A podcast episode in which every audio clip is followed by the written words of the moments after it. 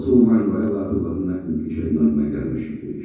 Mikor hazaérünk, akkor látjuk azt, és tapasztaljuk, mi ugye egy kicsit elbizakodott, több magyarságban élő emberek, hogy ilyen is van. Ilyen nehézségekkel is meg kell küzdeni, de csak akkor látjuk, hogy ha nem vagyunk képesek együtt dolgozni, milyen jövő várhat esetlegesen a több magyarsággal is, hogyha megtapasztaljuk, hogy milyen az élet szóban.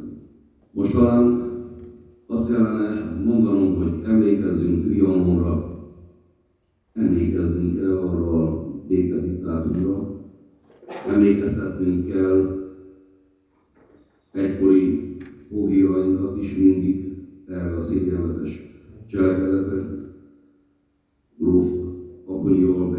Szerint a sírásai, a magyar nemzet sírásai voltak ők, de elsősorban inkább az összetartozásról szeretnék néhány szót mondani önöknek. Tehát arról az összetartozásról, amelyet a Hargita Nemzeti Székely Népjegyzés is képvisel, és meg is mutatja a előadásaikat.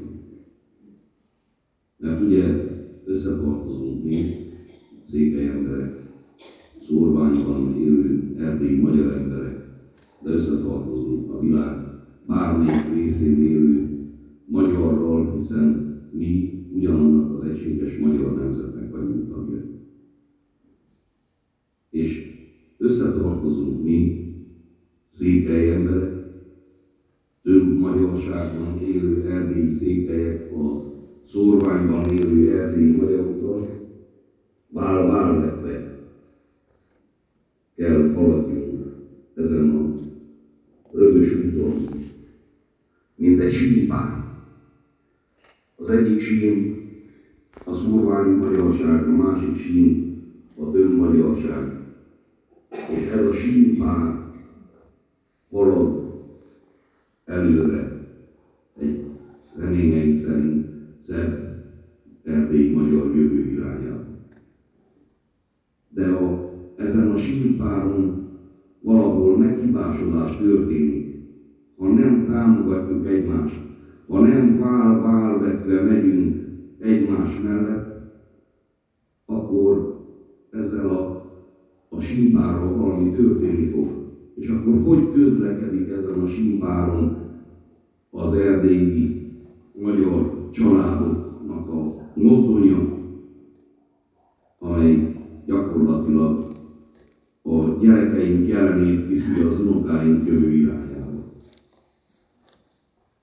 Bizony az unokáink jövője talán azt kell mondanom, hogy a legfontosabb kell Pirinszki János mondta egyszer, hogy meg kell tanulnunk vágyakozni azokán, ami a mi. Kérem szépen, mi lehet a miénk Isten igazából egy iPhone, egy ház, egy lakás, egy autó. Szerintem a miénk a hitünk. A, mondjuk a miénk, Szűz Mária is a miénk. A szeretet az irányában kifejtett szeretet a miénk. A miénk az a becsület, amely tiszteli, becsüli a családot, becsüli a nőt, az asszonyt, becsüli a gyereket.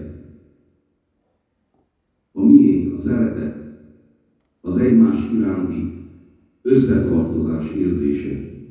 Ezután kell mi vágyakozunk, ezután kell, ezek után kell mi áhítozzunk, hitben megerősödve, egymást támogatva, családjainkat megbecsülve, gyerekeinket, imádva, szeretve. Mindezekhez kívánunk önöknek egy gyönyörű szép estét és tartalmas előadást. Köszönöm, hogy meghallgattak. Nagyon, nagyon, nagyon, nagyon